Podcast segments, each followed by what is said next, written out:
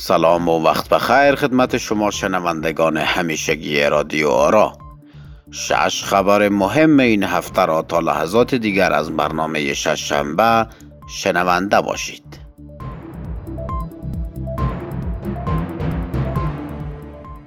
اختراع جدید دانشمندان طالبان.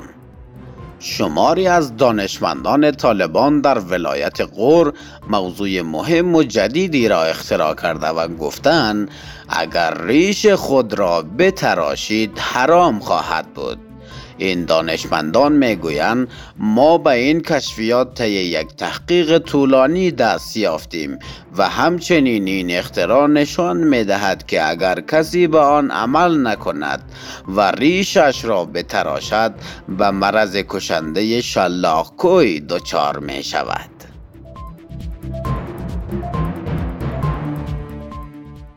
دیگر غریبی نماند، پشت دزدی برآمد. گویند یک کشوری که خود را ابرقدرت می گفت می خواست در روز روشن دزدی کند که گیر افتاده است. گفته می شود که رئیس جمهور این کشور همکنون تب کرده و در شفاخانه بستری است. دلیل آن هم فشار بیش از حد روحی گفته شده است. دکتران می گویند جناب رئیس بسیار استرس داشتند که ما حتی دزدی هم نمی توانیم. نه زور داریم و نه هم آبرو.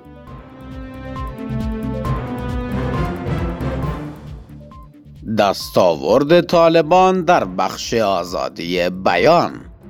امارت اسلامی طالبان اعلان کرد یکی از مهمترین دستاوردهای طالبان در بخش آزادی بیان همین است که امروز بیش از هفتاد درصد رسانه‌های افغانستان از فعالیت باز ماندند.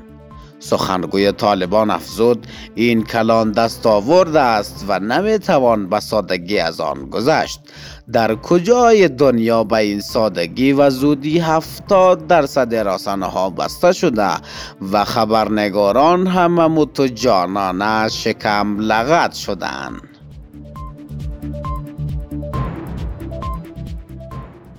پف‌های غنی که آخرش فراری شد.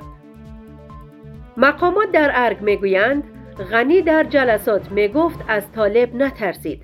باور کنید اگر پف کنم سینه بغل میشن، اگر توف کنم سیل میبردشان. با گفته آنان با یک پف خلیلزاد غنی سینه بغل شد و الفرار هم در ازبکستان آبرو ریزی کرد و هم در دنیا.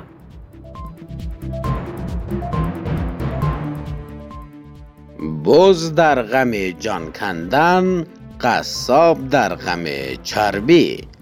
طالبان میگویند او ملت نانمان به درد نمیخوره، فقط مجبورتان میکنه معده تان سنگین شوه. عشر و زکات بدین که ثواب اخروی ببرید. آنان میگویند شکم گرسنه نمیشه ولی بی عشر و زکات نمیشه.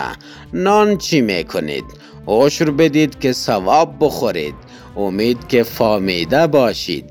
اگر نفامیدید نمیفامید دیگه.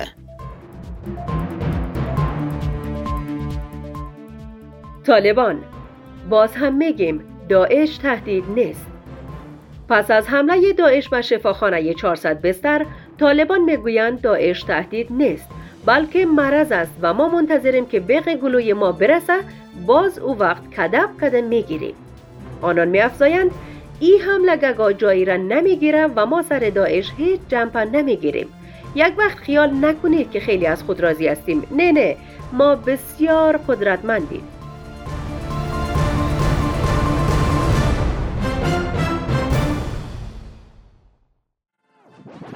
رادیو آرا.